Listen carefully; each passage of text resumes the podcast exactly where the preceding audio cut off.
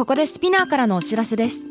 スピナーでは企業やブランドの魅力やストーリーをポッドキャストとして制作配信するお手伝いをしております。ポッドキャストを通してお客様とのタッチポイントの創出とエンゲージメントを向上させてみませんか？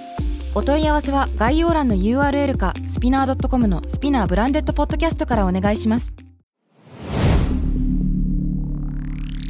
SPINEAR.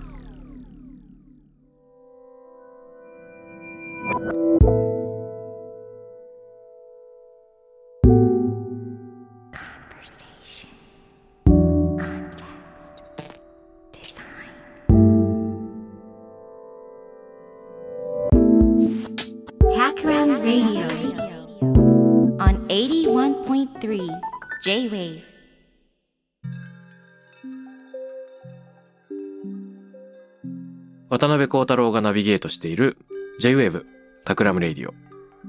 今回のゲストは先週に続いて詩人で慶應義塾大学政策メディア研究科在学中の今宿未悠さんです。よろしくお願いします。お願いします。いやいや。先週ね、あのいろんな話をしてもらって、まず詩人として詩を書くっていうのがどういう体験かっていう。うんそれで言葉に書かされているという状態の話をしてくれたり、あとは実際に踊り子っていう作品を朗読して、えーもらったりもしました。うん。あの、言葉の音にも文字にも現れてくるリズムを心地よく感じた後に、えー同時に大学で研究している話もいろいろ聞いて、詩はどうやって書かれるのか、書き手の中でどんな認知が起きるか、身体という受動的なメディアを介して、環境をこう受け取り続ける中で初めて詩が作られていくっていうような話をしてくれたと思ってます。どうでしょう？あの、一週間前を振り返って、トークを経てなんかこう体に残っているものみたいなのありますか、そうですね。でも、それこそ振り返ると、まさに、その、言葉が自律的に、なんか結構自分というのが器になっていたうん。感覚があって、多分それが、孝太郎さんっていうすごく強力な外部が常に常に言葉を引き出し続けてくださって、なんかそれに乗って、ある意味でなんか波乗りをするかのように、まあなんか気づいたら言葉が出続けていて時間が経っていてっていうなんかそういう心地よさがあった時間だなという、そのちょっとした高揚感のようなものが体に残っています。なんかあ、嬉しい。いや、僕もちょっとした高揚感で満たされていましたですね。その、なんて言うんだろう。いや、興味津々ですよ。詩にも、詩を作ることにも。で、それがいかに研究として可能なのかっていうのも、もう全部がエキサイティングで、もう最高です。ありがとうございます。はい。それで、えー、施策と研究というその理論と実践ですけれども、さあ、今週はどんな話ができるかと思った時に、うんうん。実はあの、ゲストの方に2週連続で来ていただいて、で2週目は時々ですね、ゲストの方になんかこう、現在進行形の問題意識というか、うん。なんかこう未解決問題のようなものを教えてもらって、一緒に、まあ何が起こるかわかんないけど、ひとまずブレストをしてみようみたいなことをやるんですね。はいで、よかったら、あの、今宿さんからも何かそういった、あの、テーマの、うーんきっかけをもらえると嬉しいなと思うんですけど、うんうんいかがでしょうか？そうですね。えっと、まさに、本当に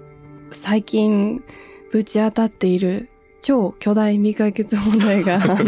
ございまして。はい。というのも、あの、もともとその詩を書くというところから創作をスタートさせたんですけど、うん。まあ一番だったのはその言葉が自分にとってすごく身近なメディアでうん。あって、まあかつ、まあ経済的にもお金がかからず言葉なんてうん。パソコンに書けばいいしというところから、まあ、すごく手に取りやすいメディアとして一つ言葉があって、言葉とずっと、まあ、仲良仲良くさせてもらってもらえるように頑張ってやってきたんですけど、うん。なんかその、やっぱり自分が興味があるメディアが身体であったりとか、うんやっぱ、ってなった時に、まあ、言葉以上に、やっぱ現実的な物質であったりとか、まあ、状況のようなものが、うん。より強くやっぱり書き手である自分の身体にもそうですし、まあそれを受け作品があってそれを受け取る他者においてもやっぱその現実の物質が届けられる強度ってあるなっていうふうに思った時に、うんうんまあ、なんかその今まで自分がやってきた、まあ、詩をそれこそ先週のお話だったらその詩じゃんっていう感じたも物事であったりとか日常で捕まえた姿勢まあ詩の性質とか姿勢うん。ポエティックなものを言葉ではないメディアで表現するしてみたいなっていうような思いがうん。あの最近はムクムクと湧き出てきていて。うん。ただそのやっぱりものに自分が全然まだ明るくなかったりとか、まあ、その詩を詩をそのままものに変換するとなるともうそれって詩を書けば私の場合はすごく詩が慣れ親しんだメディアなので詩の二次創作以上にならないなというよううなん。思いがあったりとかして、そこの詩と物質との関係であったりとかうんなるほど。についてちょっと一緒に議論していただければと思っている次第でございうんます。うんうんうん。先に言葉があってでそこから物を作ろうとすると自分の中で言葉の純度の方が高いからうん。物を作った時の驚きとかあの満足みたいなものが得られないっていうようなことそうですね。はい。何を作ってるんですかちなみに？そういう、うん、いろいろ作って、例えば過去に作ったものだと、詩集の中で毎晩生まれるっていう詩があって、あの、ある時にその浴槽って子宮だなっていうふうに思ったことがあって、うん。まあその、浴その毎晩生まれるという詩の中では自分が入って入浴の詩で自分が入っている浴槽がどんどん柔らかくなって子宮になっていくというようなうん。体験を詩にしたことがあって、まあ、この詩をした時期として自宅の浴槽を、まあ、子宮化する入浴剤みたいなのも作ってみたことがあって、うん。というのもそのよ用水の、まあ、成分って古代海水の成分とすごく似ているというふうに言われていて、まあ、それを、まあ、なんていうそこから、まあ、着想を得てそのなんて古代海水自宅の浴槽の水を古代海水の成分に近づけたらそれってなんか浴槽が子宮になったと言えるのではないかみたいな思いで、まあ、そういったプロダクトというかものを作ってみたりしたことがありました。うんうんどうですか？作ってみて。うん、でもなんかそこで、なんか、得られる経験自体が、やっぱりその、なんかこの、詩を書く、詩で表現できることのダイナミズムとは全く別の軸というか、うん。なんか、にな、あるなと思っていて、なんか、多分こ、なんて言うんだろう、全く別物になったというか、うん。感覚があって、やっぱりこの、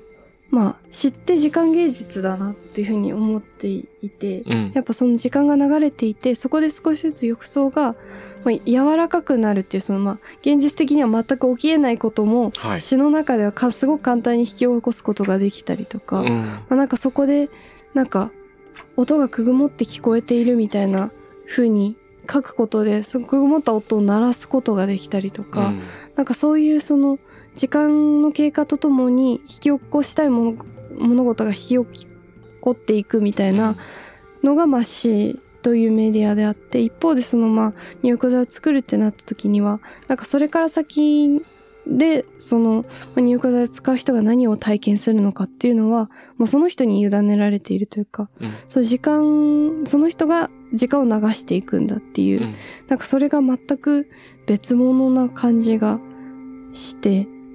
なんか、そこに対してちょっと、うんうん、なんていうの、不安って言ったら変ですけど、なんか、どうなんだろうか、届いているのだろうかとか、っていう不安な感覚、届けられるのかどうか、みたいなとこは不安に思ったりして、あの、すごすご退散するっていう、はい、感じでした。それ、あ、なるほど。いや、これは難しい問題ですね。えっと、なんというか、目的意識としては、ものづくりを介して、姿勢を表現したり、自分自身が感じたりしたいってことなんですか？はい、そうですね。うん。ふんふんふんふん姿勢を感じる世の中のものづくり事例ってどんなものを思い浮かべますか？はあ。ずっと現代美術の受け手ではあり続けてきていて、うん。まあ、すごくまあいろん作品を見るということはしてきているの。一番自分にとって近いのは、まあ、現代美術の作品群なのかなと思っていて例えば、自分が一番明確にあこれはすごい作品だって思った一番最初の作品はクリスチャン・ボタンスキーという作家が作っていた心臓のアーカイブという、まあ、ある意味プロジェクトというか、うんいろんな世界各国の人の心臓音を取ってきて、まあ、それをインスタレーションとして展開するっていう作品がある。それはすごく、なんか自分の中では、すごい姿勢を、し、詩でありながら、まあ、それがすごくテクニカルにというか、なんかものとして表現されているなっていうふうに思ったりとか、うんうんうんあれですよね。日本だと、あの、手島に手行くと、島ですね。はい。うん。一つ建物があって、暗いインスタレーションの部屋に入ると、部屋の中心に白熱球が吊る下がっていて、うんうんで、誰かの鼓動が聞こえるんですよね。うん部屋全体に、ドックン、ドックンみたいな。で、その、深い、えー重低音とともに、えー白熱球が瞬く。うんうんで、一定時間の後にまた別の人の鼓動のパターンに切り替わっていく。これ全然人によって鼓動のリズムとね、音が違って、うんうんで、その人の体の中に入ってしまったような時間がある。で、実際に来場者は自分自身の鼓動の音を録音してそこに預けることもできるっていうう、んうんうんそんなものですけど、これはなんで姿勢を感じるんでしょうか？そうですね。つまりねさっきおっしゃってたように、入浴剤は結局使い手に委ねられているっていうのは、うん、実は詩でも同じだし、うんうん心臓音のアーカイブでもね、感じ方は人に委ねられているはずだから、うんうんなんか条件はあんまり変わってないような気もするんですよ。うんうんううんん。いや、な、なんなんでしょう。確かにそれを今おっしゃっていただくのを聞くと、多分なんかその、詩でできることを知ってしまっているからっていうのがなんか相対的に、なんて言うんだろうな。相対的に全然入浴剤だし足りないなとなってうん。しまっているような感じがして。なるほど。なんかさ、多分、あの、もうボタンスキーがどういう創作プロセスを経てあれを作ったのかわかんないんですけど、多うん分あれが、なんかあの形式が一つの、まあなんか、一番最初に見えたゴールなのかもしれないなと思っていて、うんなんかそうなった時の、なんか強さみたいなのが、私にとっては詩の強さで、うん。なんかそこと相対的に比較した時に多分その入浴剤の経験っていうのがすごく列位に置かれている。うんなんか、おそらく同じぐらい、まあ、全く知らない人から見れば同じぐらい開かれた体験なのかもしれないが、その主主観とか、私の視点だとすごくそこに優劣があるように感じてしまうのかもしれないですうね。ん。詩でいいじゃんってなっちゃうっていうのが多分、ね。なじゃあ詩を書けばいいじゃん。うん。なっちゃう。す るうん。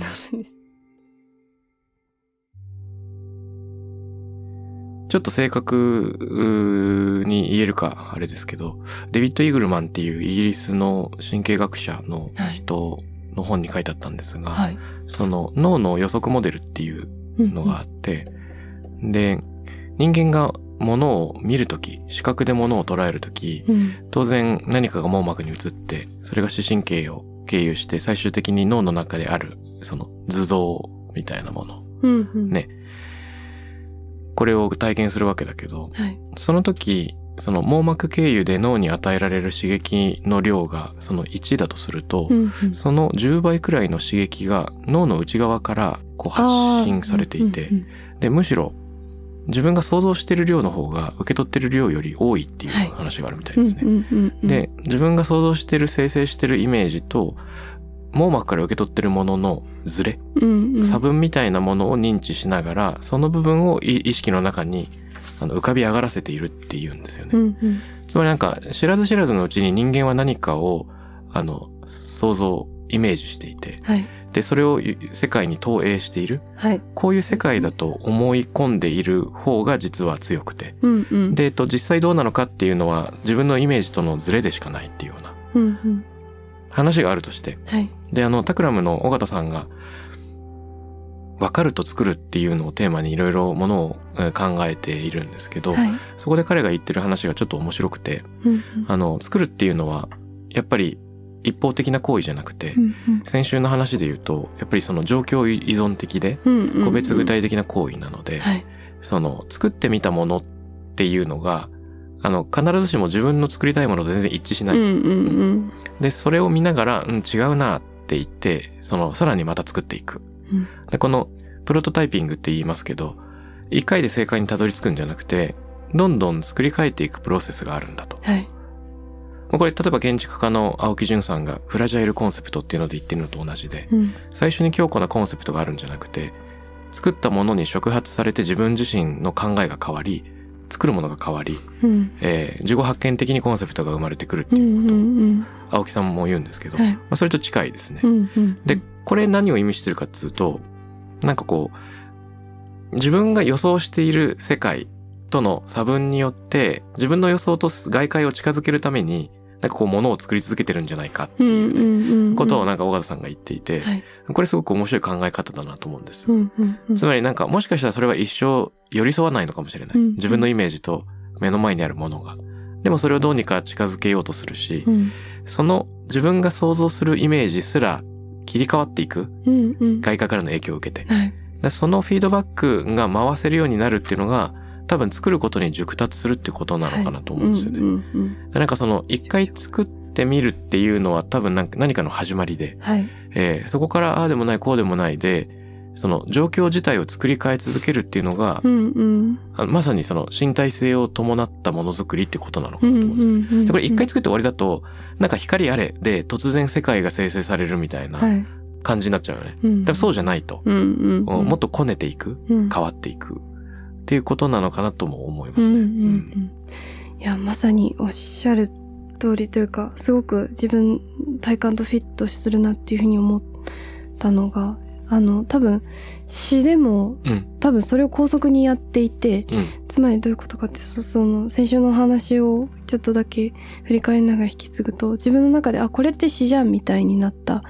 体験があってから、うんまあ、詩を書き始めるってなった時に、でもそれって詩じゃんは見つけたスタート地点でしかなくって、うんそのパソコンでしか詩が書けないのって、そのプロトタイピングできるその速度がすごい速いメディアなんですね。しあのパソコンってその手書きとかに比べて。やっぱ瞬時に言葉になるし、瞬時にここからここ消したいって言ってビャーって引けばそれが一気に消えていくし、うんなんかその高速に回せる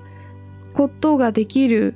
なんかそのメディアもそうですし、メディアの選び方もそうですし、自分としても、なんか、あ、この言葉違うってなったら、じゃあ次はこれなんじゃないかっていうことが、ポンポンポンポン回る中で一つの詩ができていくっていうのが、うん。まあなんか体感としてあるんですけど、なんか多分自分が今、それを物でできてない理由って、あ、なんか違うなってなった時に、なんか、あ、じゃあこっちかもしれないの、こっちの一手のなんか手札が、うん。なんか3枚しかないみたいなうん。状況で、なんかその、七並べしようにもできないというか、うん。なんか多分その手札というか、じゃあ次はこっちなんじゃないこっちなんじゃないかっていうのの、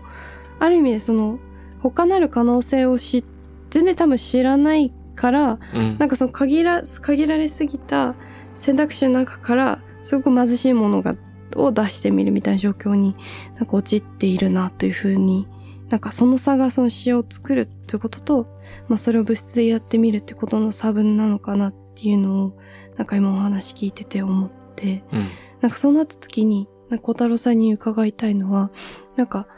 全くジャンルは違えど、うん。小田さんがやられてることも、まあ、ある一つのこ物事を、まあ、物質っていう形に落とし、まあ、それじゃない場合もあると思うんですけど、まあ、物質っていう形に落とし込むっていうことを多分やられてると思うんですけど、なんかその中で、なんか、これかもしれないっていう、その、複数の可能性が多分、ご自身の中でたまられてらっしゃるかどうかわかんないんですけど、なんか、その、増や、増やし方というか、増やし方ってすごい打算的なんですけど、なんかそこら辺については、なんか何か思われることってあったりしますかっていう。その七並べの手札は、う増えないのかな？ああ、そうですね。なんかいかに増えたりとか、多分、うん、な、どうしたら、どどうなんだろうな。まあなんか自分が3しか持ってないとき、とにかく3にこだわり続けるっていう手もあるし、ああ、なるほど。うん。あとは、もはや、1から7まで持ってるとか、1から13まで持ってる人にお願いしてみるって手もあるし、うんうん、その一回自分が知らない可能性を開いてみる必要があるとしたら、うん。全部自分で完結しようとしない方が良い。もものを作ろうとするのが目的なんだったら、うんうん。それすごい良いかもしれなくて、うん。お願いしたり共作したり、で、他者に、えー話し相手になってもらったりっていうので、明らかに手札が増えることもあれば、うん自分が持ってるのは実は3じゃなかったのではみたいな。ああ、なるほど。うん。うんこれってなんか記号なのではみたいなことになってって、違うゲームが遊び始めるきっかけが生まれるかもしれないですよね。うんうんうんうんうん。うん。やっぱりそういう他他者というか他者から、まあ、学ぶというか他者と作るみたいなことがうんなんだろう、その、い最初から自分だけでやらなくても良いっていう意味で、うんうんうんあの、一回知なほど知る、みたいなのはあっていいんじゃないかな。うんうんなるほどね。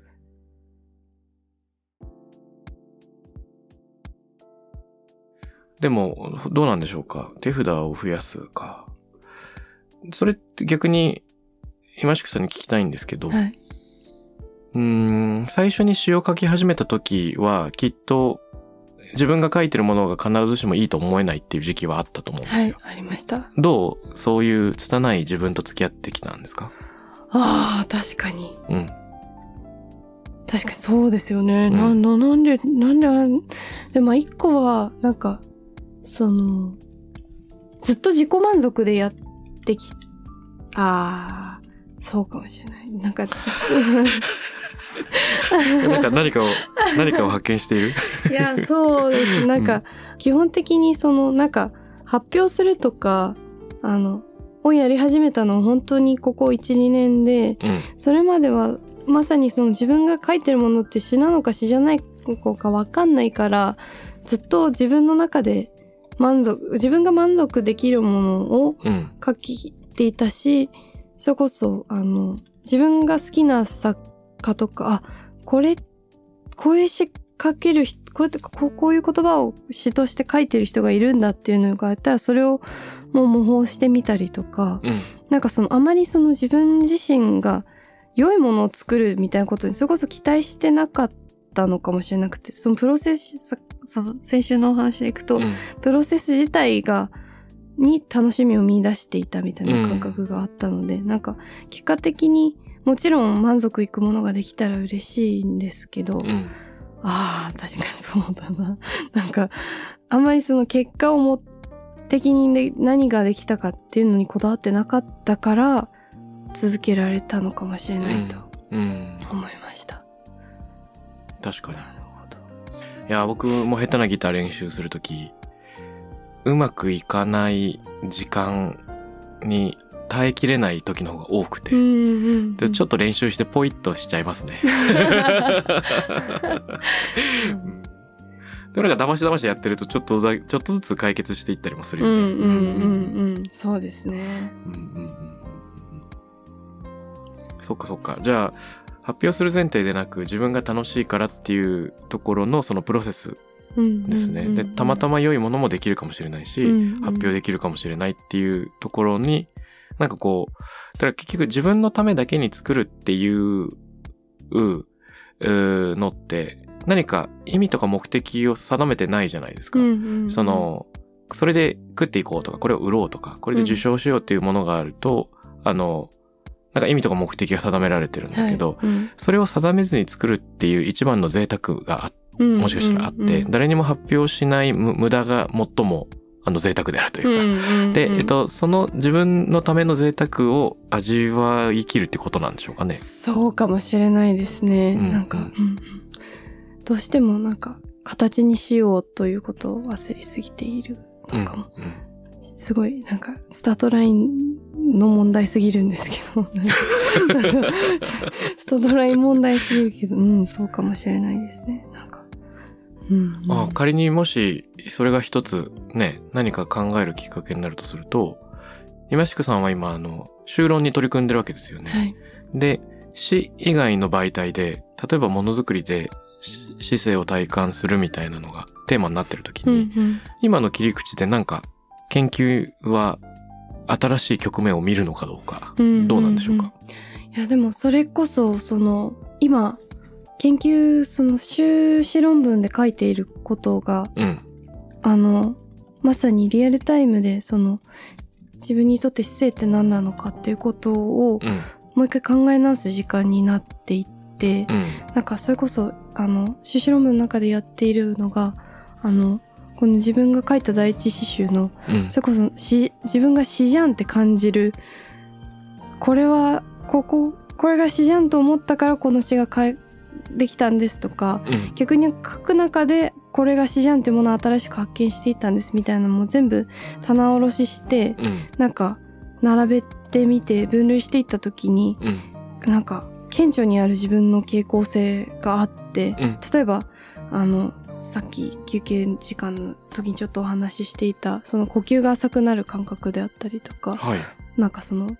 ありとあらゆるものがぼやけて見えている瞬間であったりとか、うん。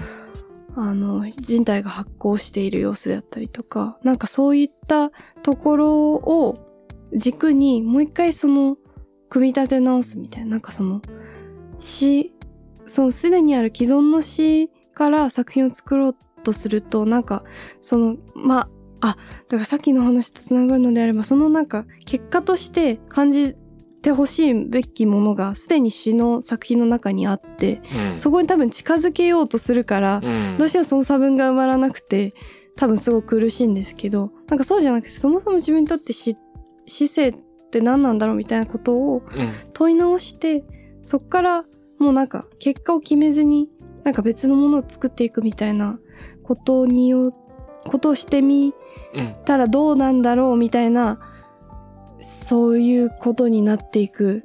気がするなとうん。今話しながらなんか思いました。なるほどですね。なんでしょうね。盆栽とか。盆栽。はい。パステル画とか。うんうんうんうん。ね。うん。そういうジャンルみたいな問題じゃないのかな。どうまあ、一個は体感うん。なんで。あ、いいですね。体感。うん。体の感覚。うん。なんか、多分その、ボータンスキーの作品も、今、すいません。発散的に喋ってるんですけど、いいすいません。ボータンスキーの作品も、なんか、すごく、なんて言うんだろうな。あのコンセプトに感動したとか、あのなんか設計に感動したっていうよりも、うん。あの、それこそ、私は最初見たのは、越後つまりの大地の里芸術祭というところで、うん。あ最後の教室って作品で、うん。彼がやっているプロジェクトが、あの、の展示もあって、そこで初めて心臓の赤病の存在を知ったんですけど、うんまあ、当時、なんか5年生ぐらいで、うん。あの、あの、廃校になった校舎の、はい。が真っ暗で、その廊下をバーって階段を上がっていくと、なんかちょっとずつその心臓音が聞こえてきて、うん。で、なんか、すごく奥に明滅している部屋があって、うん。で、それでドックン、ドックンってなってるっていう、その情景がすごく、一個には怖いっていうのが、なんかその、自分の中決定的に、その怖さの体感というか、うん。が多分自分の中ですごく、なんか今思えばあれは詩だと思うし、当時はすごく怖かった。純粋なその、体の感覚みたいなのにうん。訴えてこられたのが多分すごく感動したポイントで、な。なんか、ある意味でそういう、それこそ呼吸が浅くなる体感であったりとか、うん。なんかその光を見るという体感みたいな部分に、をなんか軸として、で、その体感を感じられるしつらえとは何なんだろうみたいな、多分ものの作り方になっていくのかなと、発散的に思ったりしていました。体感ね。なるほど。うん、ボルタンスキー、確かに長い廊下の奥の方で、ドックンって遠くから響いてきて、奥光ってたらすごい怖い。あえて近づこうとは思えないようななんか赤力がありますようんうんね。うん。で、大きな音って怖いじゃないですか。はい。なんか夜、もし夜道を歩いていて車が通る。で、うん車が近づいてくるのが光で分かっていても、自分の目の前でものすごい大きな排気音を出されたら、予想できていたはずなのに怖くななる。なその、おなんか大きなものへの、に威圧される感じってすごいあるなと思う中で、うん。ウォルタンスキーの心臓音って、心臓音ってかすかなもののはずなのに、うん。それに圧倒されるっていうのがあり得るんだっていうね、なんか他で得られないものありますよね。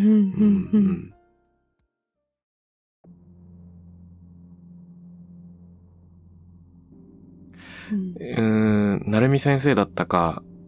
あの、東大で、えーヒューマンコンピューターインタラクションを研究している先生が教えてくれたことで面白かったのは、うん。その、よく言われる、えっ、と、吊り橋効果みたいなのがあると思うんですけど、はい。怖い体験をしてる時に一緒にいる人に恋をしてしまうことがあるみたいな。で、えっと、あれの解説じゃないんだけれども、結局、動物としての人間の身体は結構できることが限られている。うんうん例えば、自分が今、ライオンなりクマなりに相対していて、さあどうしようってなった時、うんあの、まあ、逃げるなり戦うなりっていうチョイスがある。はいで、いずれにせよ、すぐ運動ができるように心拍数を上げて、ね、対応できるようにするっていうことしか、体ができることってないので、うんまあ、ドキドキするんですね。はいで、そのドキドキするっていうの、つまりなんか恋に落ちていても、危機を感じていても、体ができることはドキドキすることくらいしかないっていう、はい。そのなんか不自由なうんうんうん。あのメディアとして体があって、はい。だからこそその感覚を誤認してしまいやすいっていうような、んんへーっつって。で、あの、なるみ先生がそこで作ってた作品がまた興味、あの、研究所に所属している人が作っていたのか、はい。曖昧ですが、あの、映画を見ながら、メガネをかけるんですね。うん。で、メガネが勝手に泣いてくれるっていうやつで、あの、なんかタンクが入ってて。ーはいで、えっと、自分の頬を人工的な涙が伝うと、うん結局その人の体感としては悲しみを覚えるらしいんですよ。へえそれなんか自分で泣く必要はなくて、はい泣いているかもしれない実感が自分の感情を自己的に形作っていく。うんうんあらかじめ悲しくなくてもいい。だから笑うと幸せになるし、泣くと悲しくなるしっていう、なんか自分で自分を参照しながら、はい感情自体が形作られているっていう。ね、あの、つまりなんかもちろん悲しくて泣くこともあるけど、泣けば悲しくなくても悲しくなっちゃうみたいな。はいで、その体感について、えーそんなにフラジャイルなものなんだとか、フラジャイルってのも違うね。なんかこう、つまり、これって一周目の話にすごく近いと思うんです。何かっつうと、その人間は意志を持って脳があの先行していて、体があの従属するんでやるっていう考え方のまさに逆をいくね、うんもので、実はその体によって、まあ、体っていう交換不可能なものの中でしか生きられずに、うん。むしろそっちの方に血も、あの、染み出している方が自然であるっていうのを、なんか裏付けるような、すごく現象的な、あの、研究だなと思うんですよ。ね。うんうんうん。うん。確かに。そうですよね。なんかそのさっきそのつながるなって思ったのはうん。そのイーグルマンさん？うん、デビッド・イーグルマン。デビッド・イーグルマンさんのそのまあ認識がそのボトムアップに使われるものトップダウンに使われるもののなんか差分によってそのいじ知覚が生まれるというか、うん解釈されるみたいな話とかもなんかその泣いてここに涙が伝っていたら悲しいのであろうというなんかそのトップダウン的なというか経験に基づく知覚があってなんかそのボトムアップに入ってくるその映画という情報が悲しいものとして色付けされるみたいな、うん。なんかああでもなんかそうですね。それってなんかすごく強引な結びつけ方かもしれない。詩も詩というかうん。詩で書きたいことというか、詩もそうというよりも私が詩で書きたいこともある意味でそういうことなのかもしれなくて、なんかその、第一週目で例に出した、はい。あざが星座に見えるみたいな話も、うん。その、すごく現象として起きていたりとか、三人称的に共有される出来事としては、うん。なんかその、あざが内ももにありますっていう、ただそれだけなんですけど、うん。なんかそれが死じゃんってなる瞬間ってそのその上にその、まあ、星座であるなっていう認識が色付けされている状況というか、うん。なんかそこの二つの混ざり合いみたいなのがなんかメタファーでありうん。なんか詩でありうん。だなってなんかすごく強引な結びつきかもしれないんですけどあなんかつながっていった感じがしました。あ、面白いですね。なんか体験とか体感自体は実は、ごくわずかなバリエーションしかないみたいな。うんうんうんその何かを見てるとか、心臓が動いてるとか。うんで、そこに色付けするう技として、例えば言葉があったり、はい。うん。その他、体を動かすことなのか、そのうんものの表現なのかがあり得て、うんうんううんん。感情の色付けがなされる可能性があるっていう感じなのかな。うんうん、うん確かに。そうですね。うんうんうんうん。そうだな。で、多分、自分は今までそれを、ああ、なるほど。だから、なんかその色付けるっていうのを言葉によって多分ね、ずっとやってきたうん。人間で、うん。それを直接身体に働きかけるやり方で色をつけていくないしは、うその、ん。まあ、そうですね。まあ、アフォ、アフォダンスにも多分近いのかもしれないです。うんうん、なっていうことなのかなと思ったりうん。しています。なんかありそうですね。うんうん。なんか、だいぶククリアというか、になって、なんか、来ました。いろいろなことが整理さえれて。、楽しみ。研究の行方超楽しみ。うんありがたい。これどっかで見れるんですか？成果は。就労の成果。そう、終了の成果は、うんまあ、見、見れるようにするし、うん。もし、うんもしもしもしうまくいったら、まあなんかこの、本、本にし、本にしようというかもう、うん自費出版で本当に簡単になんですけど、うんうんあの、、ものにしようというふうに考えているので、え、ぜひ、あの、送らせてください。嬉しい。うん買います。いやいや、もう、あの、金定します。ありがたき幸うんせ。いやー、なんか、いいな。その僕自身も、自分が表現しようとすることの拙さとどう付き合うかっていうのには、うん。関心があるんですねう。んうん。で、実は来週ゲストの方を呼んで、そういう話を、まさにそういう話もするんじゃないかなと想像してるんだけどう、んその時、その結果を求めすぎちゃうとどうしてもね、その、途中で投げ出したくなるんだけどう、んうん。どういうふうに、うん、プロセス自体を楽しむところに持っていけるのかって、やっぱり、なんかそれって全然なんかノウハウ化できなくて、うんうん。なん、か、あの、たった自分一人の体験を作っていくしかないわけじゃないですか。はい。これが非常に厳しい、厳しいだけに見つかったらもう心躍りますよね。うんう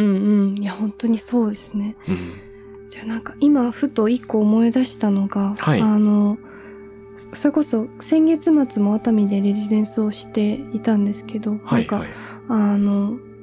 なんて言うんだろうな5人ぐらいのアアーティストが集まってうん。もうなんか成果なんてどうでもいいからなんかうん面白いと思ったことをひたすらやってみようみたいなあの会をやっていてうん。例えばなんか今ちょうど写真があるんですけどあすいませんなんかみんなであの意味わかんないけどぐっちゃぐちゃなろろうそくをぐちゃぐちゃにしオブジェ作ってみたりとかなんか急に身体に誰かが絵を描き始めてそれを絵にしてみたりとかほうほう。なんかあとなんかある子が作ってみた服で砂浜でその服をなんなんていうの服というか装置というかをうんなんかただただ着てぐちゃぐちゃになるみたいな時間があったりとかなんかその複数人でやることによってなんかそのなんか拙さを許容し合うというか、うん面白がって勝手に転んでいくみたいな感覚ってあるなと思っていてまさにその孝太郎さんが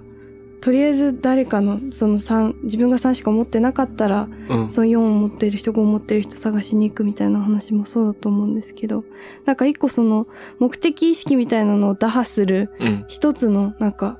きっかけにその複数人でやることがもしかしたらあるかもなって今なんかふと思ったりしていました。いや、それは面白いね。あのー、一緒に旅をできるような友達となら、それが可能なんだと思いますね。うんうんうん、で、これが、例えば企業とか大学のグループワークだと、締め切りがあったりして、あの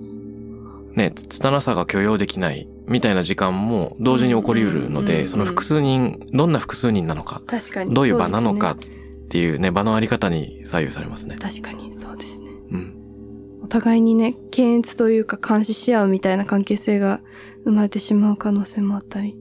するから確かに。複数のその人たちの関係性にもよるかもしれない。うんうん。うん。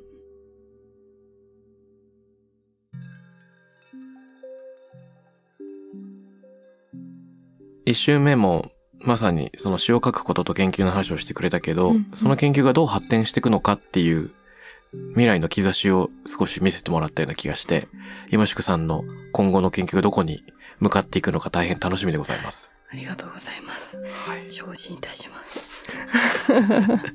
いやでも本当にすごいいろんなヒントをいただけたのと自分の中でぐちゃぐちゃになっていたものがこうかもしれないっていう整理できるような問いを投げかけていただけてありがとうございます。あ、嬉しいな。よかったです。ありがとうございます。いやはや。ということで、えー、この番組では実はゲストの方にですね、リスナーの皆さんに どんな、なんか何かしらこう問いを投げかけてもらうっていう文化があるんですよ。はい。そうですよね。はい。で、これはなんていうか、あの、必ずしも今宿さんが答えを持ってないもの、うんみんなもどうだだろうっていうのを投げかけてみる。うんうん。で、それを、そのハッシュタグに言葉が集まってきて、うんうんそれ自体を眺めるのが楽しいような、そんなオープンエンドな問いがあるといいなと思っていて。うんうんうん。うん。例えば、あなたの人生で一番怖かった体験は何ですかっていうのをみんなに聞いて、うんうんそ、の感覚をもっと研ぎ澄ますような、はい。うん。そんなきっかけになったら、みたいなことを考えて問いを発してくれた人もいます。うんこれ問いなんでもいいんですけど、はい。今宿さんだったらどうでしょうか？あいや、あれ、ちょ、ほん、えっ、と、な、一個、なんかその、それで、ちょっと、このお話とどう接続するのかわかんないんですけど、今、ふと思いついた問いは、まあ、なんか、今、この聞いている方がいらっしゃるとして、その方が、その座っている地点、ないしは立っている地点で、周りを見渡してみたときに、なんか一番あの、すごく抽象的なんですけど、この、その視界の中にある一番詩的だなって思うオブジェクトないしはマテリアルが何かあっていうのと、まあなぜそう、まあちょ、ちょっとむず、ちょっとだけ、は、なんか、もしできたらなんでそれが詩的だなって思ったのかっていううん。ことを、がなんかセットで、なんか聞けたら、その、なんか日常にある、多分、に詩詩的な瞬間って多分日常にこそあるなと思ったりとか、足が今物に関心があったりとかするっていう理由から、なんかそういうことを、ちょっと難しいか。いや、最高なんじゃないですか？あの、今まさに夕焼けを見ながらたまたまね、車運転しながら夕焼け見ながらっていう人は、うんうん。その、夕焼けみたいなものかもしれないんだけど、一方でめっちゃ、なんか人工物の地下に囲まれてる人がね、コカ・コーラの瓶があって、自分の中ではコカ・コーラが一番素敵ですっていう人がいるかもしれないのを想像すると、うんうんその幅が楽しみですうん、うね。んうんうんそうですね。ね。ということで、楽しみにしてます。はい。今ここを見渡して一番素敵だなと思うオブジェクト、マテリアル、教えてください。はい。お願いします。はい、お願いします。ということで、え2週にわたって詩人で慶應義塾大学政策メディア研究科に在学している今宿未悠さんにお越しいただきました。どうもありがとうございます。ありがとうございました。タクラムレディオに関するメッセージや感想は X からハッシュタグタクラム813をつけてポストしてください。t-a-k-r-a-m 数字の813です。また、僕、渡辺幸太郎への質問や相談などは DM でも受け付けています。番組オフィシャルアカウントのアットマークタクラム813をフォローして送ってください。